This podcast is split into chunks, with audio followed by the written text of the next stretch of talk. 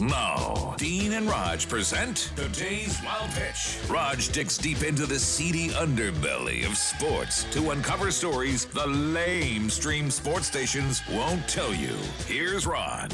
Former NFL player Chris Long, who is the son of Howie Long and a two time Super Bowl champ, was on a podcast. And while another guest was speaking, he picked up his beverage and took a big swig.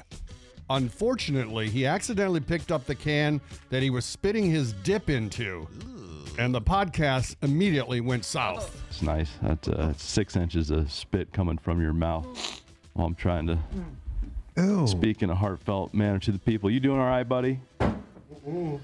Nope. Like oh, there's dip spit? You drank the wrong one? no. Yes. Are you gonna throw up? Yes. Are you gonna throw up? That'd be great. Do it on camera. Uh, dip spit. Do it on.